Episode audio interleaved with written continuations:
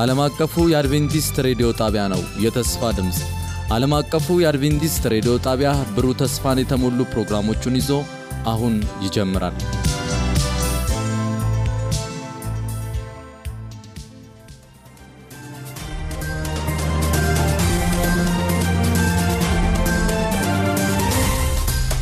ሰው ከእግዚአብሔር አፍ በሚወጣ ቃል ሁሉ እንጂ በእንጀራ ብቻ አይኖርም ተብሎ ተጽፏል።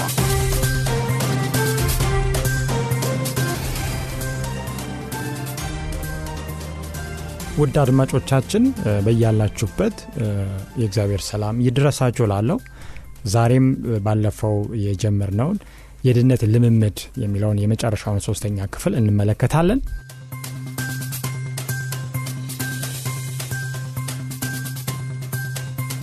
ከመጀመራችን በፊት እግዚአብሔር እንዲረዳንና በመካከላችን በመንፈስ ቅዱስ አማካኝነት እንዲገኝ ጸሎት እናድርግ።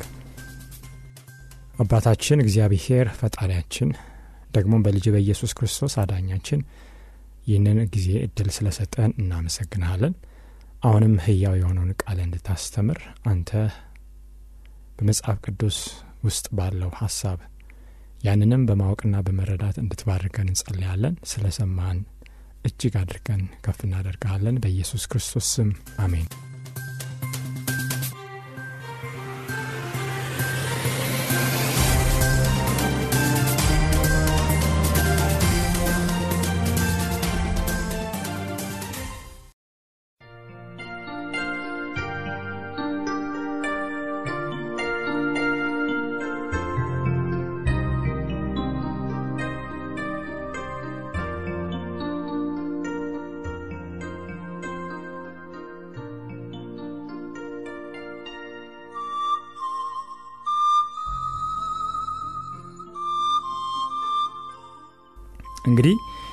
ባለፈው ስለ ፍጽምና ስለ ሶስተኛው የክርስቲያን ልምምድ እያየን ነበረ። ወደዚህ ፍጽምና እንድንጓዝ ነው እንጂ እንግዲህ ጽድቅና ቅድስና አስቀድሞ የሚመጣ እንደሆነ ተረድተናል። እንግዲህ በኤፌሶን ምዕራፍ አራት 13 ላይ እግዚአብሔር ቃል ሲናገር በቤተ ክርስቲያን የተሰጠው መንፈስ ቅዱስ ምን እንደሆነ ያስተምረናል። ሙሉ ሰው ወደ መሆን ይላል። የክርስቶስን ሙላቱ የክርስቶስን ሙላቱ ወደሚሆን ወደ ሙላቱ ልክ እስክንደርስ ድረስ እንደምናድግ መጽሐፍ ቅዱስ ያስተምራል። እንግዲህ ሙሉ ሰው መሆን አለ። እንግዲህ ሙሉ ሰው መሆን ማለት መጀመሪያ የጎደለ ነገር አለ ማለት ነው። ያልሞላ ነገር አለ ማለት ነው። ወደ ፍጽምና የሚመጣ ነገር አለ ማለት ነው። ሙላቱ ማን ነው ብለን ስናይ ኢየሱስ ክርስቶስ ነው። ከመንፈሳዊ ልጅነት ወደ መንፈሳዊ ጎልማሳነት ከዛም በኋላ ደግሞ እያሉ ወደ ሙላት መድረስ ለሚያድገው አማኝ የተዘጋጀ የእግዚአብሔር መንገድ እንደሆነ ነው። ይህም ከፈሳሽ ልክ ሕፃን እንደሚጋተው ወተት ከሱ ጀምሮ ጠንካራ ምግብንና ጠንካራ ጥትን ወደ መቆርጠምና ወደ ማደግ ክርስቲያኖ የሚጓዙበትን ህይወት እንመለከታለን። በፊልጵስዩስ 1 9 ላይ ለእግዚአብሔርም ክብርና ምስጋና ከኢየሱስ ክርስቶስ የሚገኝ የጽድቅ ፍሬ ሞልቶባችሁ ይላል። ለክርስቶስ ቀን ተዘጋጅታችሁ ቅኖችና ያለ ነውር እንድትሆኑ የሚሻለውን ነገር ፈትናችሁ ትወዱ ዘንድ ፍቅራችሁ በእውቀትና በማስተዋል ሁሉ ከፊት ይልቅ እያደገ እንዲበዛ ይህን እጸልያለሁ ይላል።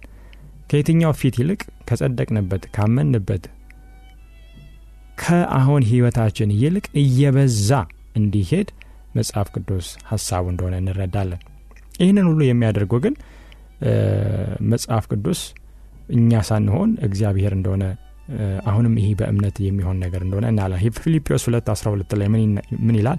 በፍርሃትና በመንቀጥቀጥ የራሳችሁን መዳን ወይም መዳናችሁን ፈጽሙ ይላል። እንግዲህ ይሄ በጣም አስፈሪ መስሎ ሊታይ ይችላል። ግን እዛው ቁጥር 13 ላይ ስለ በጎ ፈቃዱ መፈለግንም ማድረግንም በእናንተ የሚሰራ እግዚአብሔር ነውና የሚለውን ስናይ ደግሞ እግዚአብሔር ይህንን እንደሚያደርግ ከእሱ ጋር ግን መተባበር እንደሚገባን በእምነት የሚለውን መታዘዝ የሚያስፈልገን እንደሆነ እንረዳለን።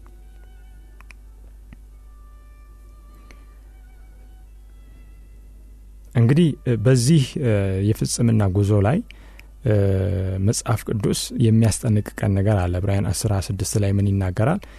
የእውነትን እውቀት ከተቀበልን በኋላ ወደን ኃጢአት ብናደርግ ከእንግዲህ ወዲህ ስለ ኃጢአት መስዋዕት አይቀርልንምና የሚያስፈራ ግን የፍርድ መጠበቅ ተቃዋሚዎችንም ሊበላ ያለው የእሳት ብርታት አለ በማለት ማስጠንቀቂያን ይሰጠናል። ይሄ ምንድን ነው?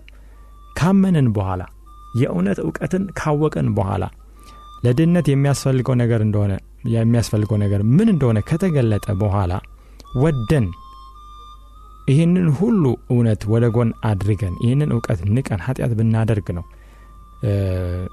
ቅድም በቃሉ የተጻፈው ነገር የሚሆነው የኃጢአት ይቅርታና ስርየት ከዚህ በኋላ እንደሌለ ይናገራል። ይሄ እንግዲህ መንፈስ ቅዱስን መክፋት፣ ለንስሐ ልብን አለመስጠት መጽሐፍ ቅዱስ እንደሚለው መንፈስ ቅዱስን መሳደብ እንደሆነ ነው። ይህ የመንፈስ ቅዱስን ተማጽኖ ወቀሳ ዕለት ዕለት የሚናገረውን የእግዚአብሔርን ድምፅ ለልባችን የሚመጣውን ተግሳጽና ግሳጼ ወደ ጎን የማድረግ መጨረሻ ውጤቱ በእግዚአብሔር ፍርድ በእሳት ብርታት መጥፋት እንደሆነ ይናገራል።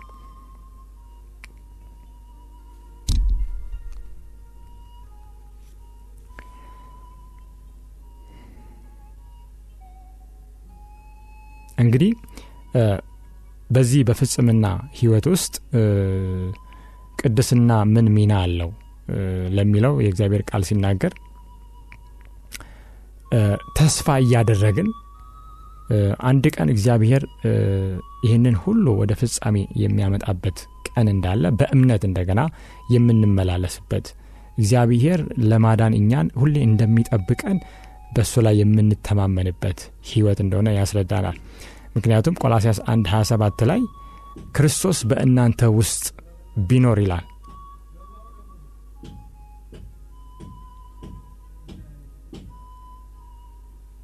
ክርስቶስ በእናንተ ውስጥ ቢኖር ያም ደግሞ የክብር ተስፋ እንደሆነ ክርስቶስን ያስቀምጣል። እንግዲህ አሁንም ክርስቶስ በእኛ ውስጥ ቢኖር ነው ይህንን ልንሰራ የምንችለው።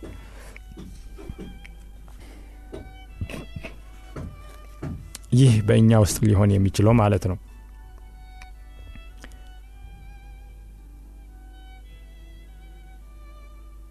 ስለዚህ ወደዚህ ፍጽምና አስቀድሞ ኢየሱስ ክርስቶስ በጽድቁ አማካኝነት እንደጠራንና በቅድስና ህይወትን በመመላለስ ወደዛ ጉዞ እንደሚያደርግ አማኙ መጽሐፍ ቅዱስ ያስተምራል።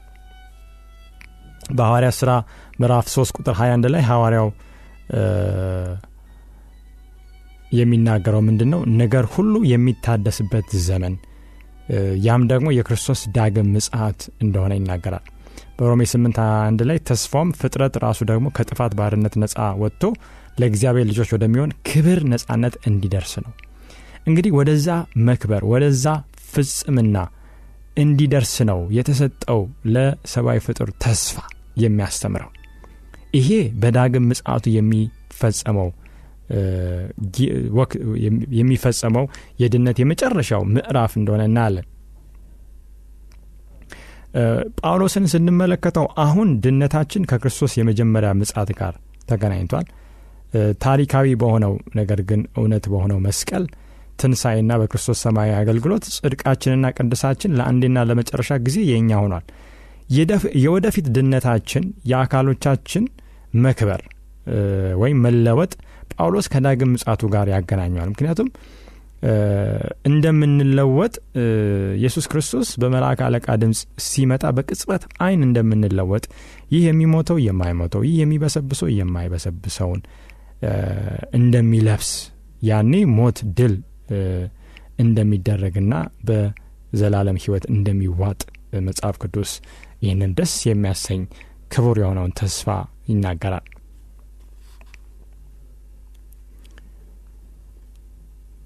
እንግዲህ በሐዋርያው ጳውሎስ ጽሑፍ ውስጥ የምናገኘው ምንድን ነው? በፊልጵስዩስ 3 12 ላይ አሁን እንዳገኘው ወይም አሁን ፍጹም እንደሆንኩ አይደለም፣ ነገር ግን ስለ እርሱ በክርስቶስ ኢየሱስ የተያዝኩበትን ያን ደግሞ እይዛለሁ ብዬ እፈጥናለሁ ይላል። እንግዲህ ጳውሎስ ይህንን በሚጽፍበት ጊዜ ፍጽምና ሙሉ በሙሉ ወደ እኔ መጥተዋል በማለት አይናገርም። ይህንን አሁን እንደሆነልኝ እኔ አልቆጥርም፣ አላስብም። ምክንያቱም አስቀድሞ ስለ ጽድቅ፣ ስለ ቅድስና በተለያዩ መልእክቶቹና ደብዳቤዎቹ ጳውሎስ አስተምሯል። ነገር ግን ስለ ፍጽምና ሲናገር ይሄ አይደለም። ከዚህ ደግሞ ምን አለ? የመጨረሻ የድነት ምዕራፍ አለ። የመጨረሻ ጥግ አለ፣ ጫፍ አለ። ያ ፍጽምና ነው። በመንፈስ በአእምሮ፣ በአካል ሰው እግዚአብሔር ወዳቀደለት ዓላማ የሚደርስበት በዳግም ምጽአቱ ወቅት የሚሆነው ነገር አለ። ከዛ በኋላ ምንድን ያለው? ወንድሞች ሆይ እኔ ገና እንዳልያዝኩት እቆጥራለሁ። አሁን ጳውሎስ የሚቆጥረው ነገር ምንድን ነው? ገና እንዳልያዘው ነው። ወደፊት ግን አንድ ቀን እንደሚይዘው ነው። ነገር ግን አንድ ነገር አደርጋለዋል። አሁን ጳውሎስ በድነት መንገድ ውስጥ በዚህ በድነት ልምምድ ውስጥ የሚያደርገው ነገር አለ። አያችሁ ወገኖቼ፣ ተሳትፎ አለው፣ መታዘዝ አለ። ለእግዚአብሔር ዓላማ እሺ ብሎ ከሐሳቡ ጋር መስማማት አለ እንጂ አንዴ ድኛለሁ፣ ከዚህ በኋላ በቃ አልጠፋም፣ የፈለግኩትን ነገር እያደረግኩ እንደፈለግኩት እኖራለሁ፣ አንደኛው በዚህ ሲለኝ በዚህ ሄዳለሁ፣ በዚህ ፍልስፍና አምናለሁ፣ ድነት እንዲና እንዲህ ነው በማለት ከመጽሐፍ ቅዱስ ውጭ የሆኑ ነገር እየጨመረ መሄድ ሳይሆን አንድ ነገር አደርጋለሁ አለ። ያም እንደ እግዚአብሔር የሆነውን ሀሳብ ማድረግ ነው። ቀጥሎ ምን ይላል? በኋላ ያለውን እየረሳው በፊቴ ያለውን ለመያዝ እዘረጋለሁ። በክርስቶስ ኢየሱስ ከፍ ከፍ ያለውን የእግዚአብሔርን መጥራት ዋጋ እንዳገኝ ምልክትን እፈጥናለሁ ይላል። እንግዲህ የእግዚአብሔር የመጥራት ዋጋ ምንድን ነው? አስቀድሞ በልጁ በኢየሱስ ክርስቶስ ዓለምን ሁሉ ጠራ። ከዛ በኋላ ግን ያልተያያዘ ያልተደረሰበት ያልታየ የእግዚአብሔር የመጥራት ዋጋ እንዳለ ነው። ጽድቅ በሱ እንደሆነ፣ ቅድስና በሱ እንደሆነ፣ ፍጽምና በሱ እንደሆነ እንመለከታለን። እንግዲህ ቅድስና የህይወት ዘመን ሂደት ነው። አሁን ቅድስና የሚያመላክተን ነገር ምንድን ነው? የእኛ የሆነው በክርስቶስ ብቻ የሆነ በእምነት ብቻ የሆነ እንደሆነ ነው። ምክንያቱም ቅድስና ከእኛ የሆነ ሳይሆን የእኛ የሆነ ከክርስቶስ ኢየሱስ በእምነት የሚገኝ ነው። ነገር ግን መጨረሻ አለው። ይህም ደግሞ ምንድን ነው? ሁሉን አቀፍ የሆነው ወደ እግዚአብሔር አምሳል የሚለወጠው ማንነታችን ነው። ይህ የሚሆነው ደግሞ በክርስቶስ ዳግም ምጽአት ነው። እንግዲህ እዚህ ጋር በደንብ ልናሰምርበት የሚገባው ምንድን ነው? በዋናነት በዛ ሰዓት የሚቀየረው አካላችን ነው። ይሄ ሟች የሆነው ስጋችን ነው። ባህሪያችን ግን በእግዚአብሔር የቅድስና መርህ አማካኝነት ዕለት ዕለት እየተለወጠ እያደገ ለሰማይ ገጣሚ የሆነው ባህሪ ለሰማይ የሚያስፈልገው የመንፈስ ቅዱስ ፍሬ ሙሉ በሙሉ ሲያፈራ ሙሉ በሙሉ ወደዛ ሙላት ስንደርስ እንደሆነ እንመለከታለን። እንግዲህ ይህንን ስናደርግ ነው እስከ ዳግም ምጽአቱ ድረስ ትልቅ ጥንቃቄ ማድረግ እንዳለብን መጽሐፍ ቅዱስ የሚናገረን። ምክንያቱም ሐዋርያው ጳውሎስ ሲናገር በአንደኛ ቆሮንቶስ 10 12 ላይ ስለዚህ ማንም የቆመ የሚመስለው እንዳይወድቅ ይጠንቀቅ ይላል። አሁን የእስራኤልን ታሪክ ስንመለከት እግዚአብሔር ከግብፅ ካወጣ በኋላ ይህ ሕዝብ በመታዘዝና ከእሱ ጋር በመስማማት እየሄደ ያለ ይመስል ነበረ። በኋላ ግን ያልዳኑት እንደበዙ ከዳኑት ይልቅ ብዙዎች በምድረ በዳ ካለመታዘዝና የእግዚአብሔር ቃል በውስጣቸው በእምነት ካለመዋህዶ የተነሳ እንደ ጠፉ እንረዳለን። ዳዊትን ስናየው እንደ ልብ የተባለው ዳዊት ከራስ ስጋ ጋር በሚያደርገው ጦርነት ላይ ውድቀትን እንዳየ የሰውን ሕይወት እንዳጠፋና ምንዝርን እንደፈጸመ እንረዳለን። እንግዲህ የሰለሞን ታሪክም ስንመለከት የዳዊት ልጅ የተባለው የእግዚአብሔርን መቅደስ የሰራው የእግዚአብሔር መገኘትም በመቅደስ ውስጥ የተገለጠበት ይህ ታላቅ የሆነው ክስተት ተዘግቦ የምናገኘው በመጽሐፍ ቅዱስ ሆኖ ሳለ ነገር ግን ሰለሞን ከአዛብ ፍቅር ከአዛብ ሴቶች ፍቅር መነደፍ የተነሳ በዛ እግዚአብሔር በሚመለክበት መቅደስ ውስጥ የጣዖትን አምልኮ እንዳስተዋወቀና በኋላም በኃጢአት ውስጥ እንደወደቀ እንረዳለን። ስለዚህ ለዚህ ነው በዚህ ወደ ፍጽምና በምናደርገው ጉዞ ውስጥ ሁሌ ባለጋራ ጠላት ወይም ተቃራኒ የሆነ አሉታዊ የሆነ ተጽዕኖን በመፍጠር ከታሰበው ዓላማ እንዳንደርስ ከፍጽምና እንድንወድቅ የሚጎትተን ኃይል እንዳለ መዘንጋት እንደሌለብን ጴጥሮስ በአንድ ጊዜ ክርስቶስ ኢየሱስን ሁሉን ጥለን ተከተልን ምን እናገኝ ይሆን ብሎ የጠየቀው በኋላ ግን ኢየሱስ ክርስቶስን እንደ ጣልና እንደ ካደ እንደውም እንደማያውቀው እንደተናገረና መርገምም እንደጀመረ መጽሐፍ ቅዱስ ያስተምራል። እንግዲህ መጽሐፍ ቅዱስ የሐዋርያትን፣ የነቢያትን፣ የነገስታትን፣ የእግዚአብሔር ሰዎችን መውደቅና መነሳት እንደገና በእግዚአብሔር መንፈስ በምህረት መጎብኘትንም ያካተተ አስደናቂ መጽሐፍ እንደሆነ እናያለን። እንግዲህ እነዚህ ለህይወታችን ከባድ ማስጠንቀቂያዎች ናቸው። ህይወት እስካለ ድረስ እስትንፋሳችን እስካለ ድረስ ፍቅራችንና ስሜታችንን በጽኑ ዓላማ ወይም አጽንተን መጠበቅ እንዳለብን ያሳስበናል። የውስጥ ብልሽት አለ፣ ውጫዊ ፈተናዎች አሉ። የእግዚአብሔርን ዓላማ ለመፈጸም ስራውንም ለመስራት ወደፊት ባለን ቁጥር ወደፊት በተንቀሳቀሰን ቁጥር ፈተና ከአቅም በላይ በሆነ መልኩ በነፍስ ላይ ለማምጣት ሰይጣን ሁሌ እንደሚያቅድ መዘንጋት የለብንም።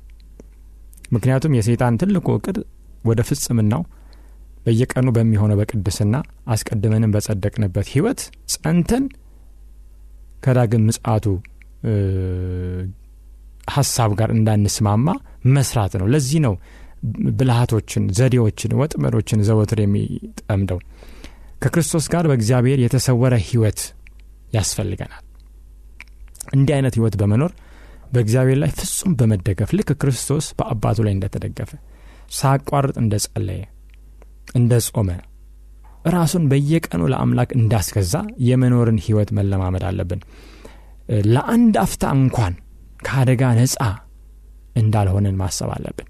ሁሌ ይሄ አደጋ የሚባለው ወይም risk የሚባለው በዙሪያችን እንደ ምንድን ነው ሰይጣንን የሚገልጸው በዙሪያችን እንደሚያገሳ አንበሳ ይዞራል። ምን ፈልጎ? የሚውጠውን ፈልጎ።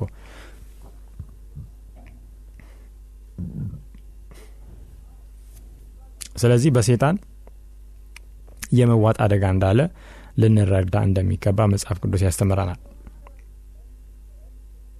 እንግዲህ የእኛ የመጨረሻው ዳግም የመወለድ ወይም የመፈጠር ለውጥ የሚፈጸመው አለመበስበስና አለመሞት የእኛ በሚሆንበት ጊዜ ነው። ሙሉ በሙሉ የእኛ ሲሆን ነው። መንፈስ ቅዱስ የመጀመሪያውን እግዚአብሔር ለሰው ያለውን ሀሳብ ፍጥረትን ሙሉ በሙሉ ወደ እኛ እስኪመልስ ድረስ ይሄ ጦርነት አለ። እግዚአብሔር አስቀድሞ ከአዳምና ከሔዋን ጋር ፊት ለፊት ይገናኝ ነበር። ይሄ ሳይሆን በኋላ ግን ወጥተው ከእግዚአብሔር እርቀው በተለይ ከአዳምና ከሔዋን በኋላ የመጣው ትውልድ እስከ ዛሬ ድረስ እየተሸጋገረ ዘመንን የደረሰው ትውልድ ደግሞ እጅግ ከእግዚአብሔር ርቆ ያለበት ሁኔታ ቢሆንም በኢየሱስ ክርስቶስ አማካኝነት ግን ወደ እግዚአብሔር መቅረብ፣ መጽደቅ፣ መቀደስና መክበር ወይም የፍጽምና ህይወት ውስጥ መምጣት እንደሚቻል ነው። ስለዚህ ሄዶ ሄዶ እግዚአብሔርን ፊት ለፊት የማየት ብቃት ላይ ፊት ለፊት እርሱን የማናገር ለተወሰነ ጊዜ ሳይሆን ለዘላለም ከእርሱ ጋር የመኖርን ኃይል የሚሰጠው ይህ የኢየሱስ ክርስቶስ አስቀድሞ በመስቀል ላይ የተፈጸመውና በየቀኑ ደግሞ የሚለውጠን ኃይል እንደሆነ እንረዳለን።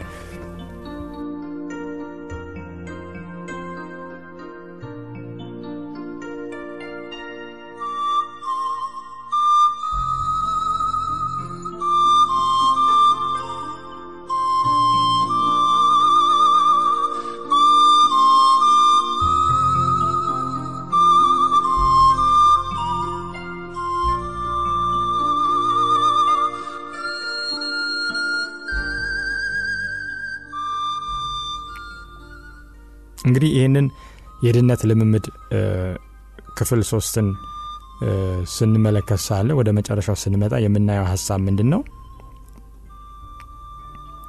በእግዚአብሔር ዘንድ ለዚህ ሁሉ ተቀባይነትን የምናገኘው መሰረቱ ክርስቶስ እንደሆነ መርሳት የለብንም።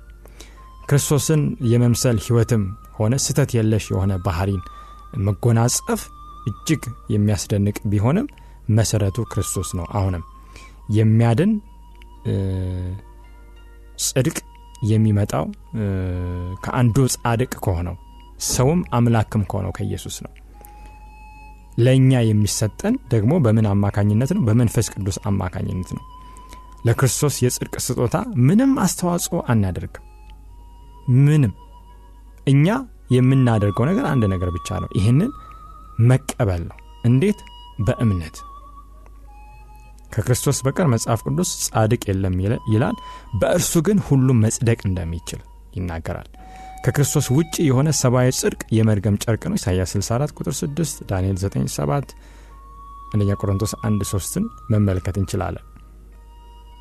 እንግዲህ በክርስቶስ አማካኝነት እኛን የሚያድነው የሚያጸድቀው እና ፍጹምም የሚያደርገው የእግዚአብሔር ፍቅር እንደሆነ መረዳት አለብን። ለዚህ ደግሞ እኛ ለፍቅሩ ምላሽ የምናደርገው ነገር በእምነት መታዘዝ እንደሆነ እናያለን።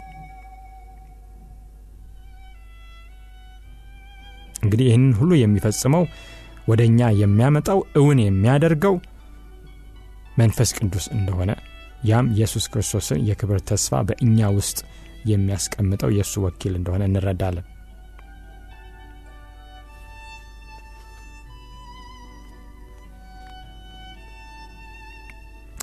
የክርስቲያን ሕይወት ከዚህ የተነሳ በየዕለቱ በየሰዓቱ የተመሠረተው በሚያጸድቀው በክርስቶስ ጽድቅ ላይ በሚቀድሰው በሱ ላይ እንደገናም ፍጹም በሚያደርገው በሱ ላይ እንደሆነ እንረዳለን። እንግዲህ እነዚህ ነገሮች የተከፋፈሉ እንደሆኑም ማሰብ የለብንም። እግዚአብሔር የሚፈጽመው ነገር ግን ከሰው አእምሮ በላይ የሆነው የድነት እቅድ ነው። ክርስቶስ ወደ ተለያዩ ክፍሎች ወይም የተለያየ ክፍል ነው ብለን መከፋፈል እንደማንችል ሁሉ እርሱ ደግሞ ለእኛ የሚያደርገው ነገር እንዲሁ የተለያየ ወይም የተከፋፈለ ነገር እንዳልሆነ ማሰብ ያስፈልገናል። ጽድቅና ቅድስና መለያየት የማይችሉ ናቸው። የክርስቶስ አገልግሎት መታየት ያለበት በአጠቃላይነቱ ነው። ይህ ስለ እነዚህ ሁለት ቃሎች በተለይ በጽድቅና በቅድስና መካከል ያለውን ረቂቅ ነጥብ ለመረዳት የተቀመጠ ከመጽሐፍ ቅዱስ ያለ ሀሳብ ነው። እንግዲህ የእግዚአብሔር ቃል በእግዚአብሔር መንፈስ አማካኝነት ከገለጠው የበለጠ ነገር መረዳት አንችልም። ያንን እንድንረዳ ሁሌ ልንጸልይ ያስፈልጋል። ፀሐይ ብርሃንን ትሰጣለች። ፀሐይ ሙቀትም አላት። ግን ፀሐይ ብርሃን፣ ፀሐይ ሙቀት ተብላ የተነጣጠለች አላለችም። ስለዚህ ኢየሱስ ክርስቶስ የጽድቅ ፀሐይ እግዚአብሔርን ለምትፈሩ ይወጣላቸዋል ይላል በሚልኪያስ ምዕራፍ አራት ላይ ይሄ የጽድቅ ፀሐይ ኢየሱስ ክርስቶስ ብርሃንም የሚሰጥ ነው ሙቀትም የሚሰጥ ነው። ጽድቅን የሚሰጥ ቅድስናን የሚሰጥ ፍጽምናን የሚሰጥ ነው። የሚከፋፈል ግን እሱ አይደለም። ልክ በተፈጥሮ የእግዚአብሔርን የድነት ስራ እንደምንረዳው ሁለቱ ሊነጣጠሉ የማይችሉ ነገሮች እንደሆኑ እንረዳለን። እንግዲህ እኛ በእርሱ ሆነን ሙሉ በሙሉ ወደ እግዚአብሔር ሙላት ፍጽምና እንድንደርስ ይህ አስደናቂ የሆነው ጥሪ በፊታችን አለ። እንግዲህ ለዚህ ጥሪ ሁሌ ምላሽ እንድንሰጥ እግዚአብሔር ይርዳን። ይህንን የድነት ልምምድ የሚለውን በሰፊ ያየነውን ምዕራፍ አስርን እንጨርሳለን። እግዚአብሔር ሁላችሁንም ይባርክ። አጭር ጸሎት በማድረግ ወደ መጨረሻው ወደ መቋጫው እንመጣለን።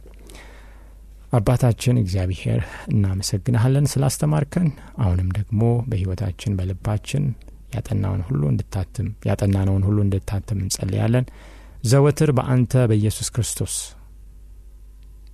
በጽድቅ በቅድስና ወደ ፍጽምና የምንሄድበትን ድል አድራጊና ሁሌ ድልን እየተቀናጀ ከክብር ወደ ክብር የሚለወጠውን ሕይወት እንድትሰጠ እንድታጎናጽፈን ፍቃድ ይሁን።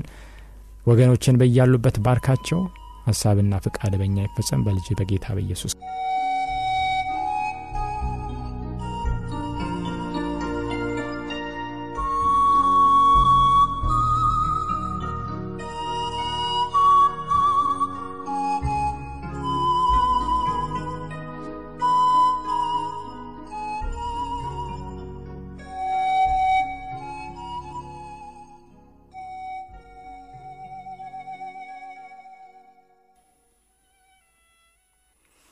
ጣፋጭ ዜማ እዘምራለሁ በጸጋ ድኛለሁ። ችግር መከራ ሁሉ ያበቃ በጸጋው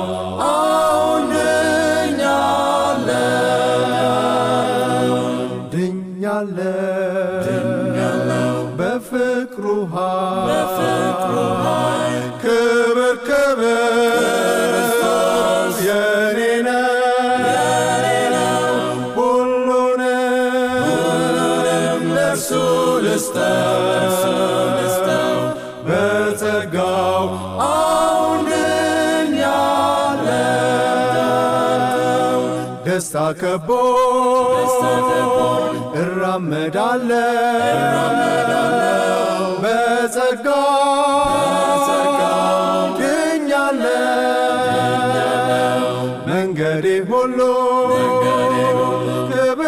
ክብር ተሞልቷል በጸጋው አሁን ድኛለው ድኛለው ክብር ክብር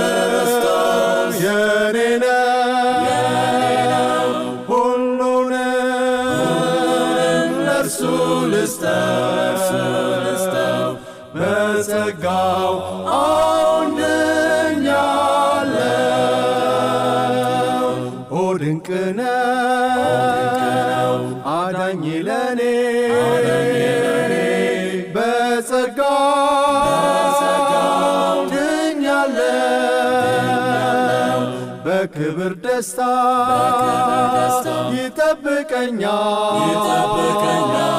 በጸጋው አሁን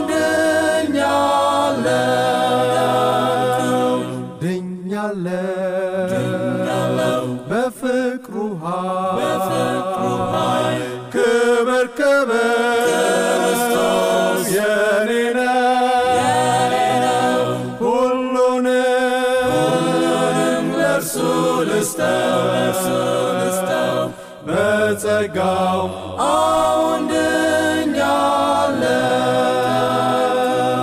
ድኛለው በፍቅሩ ኃይል ክብር ክብር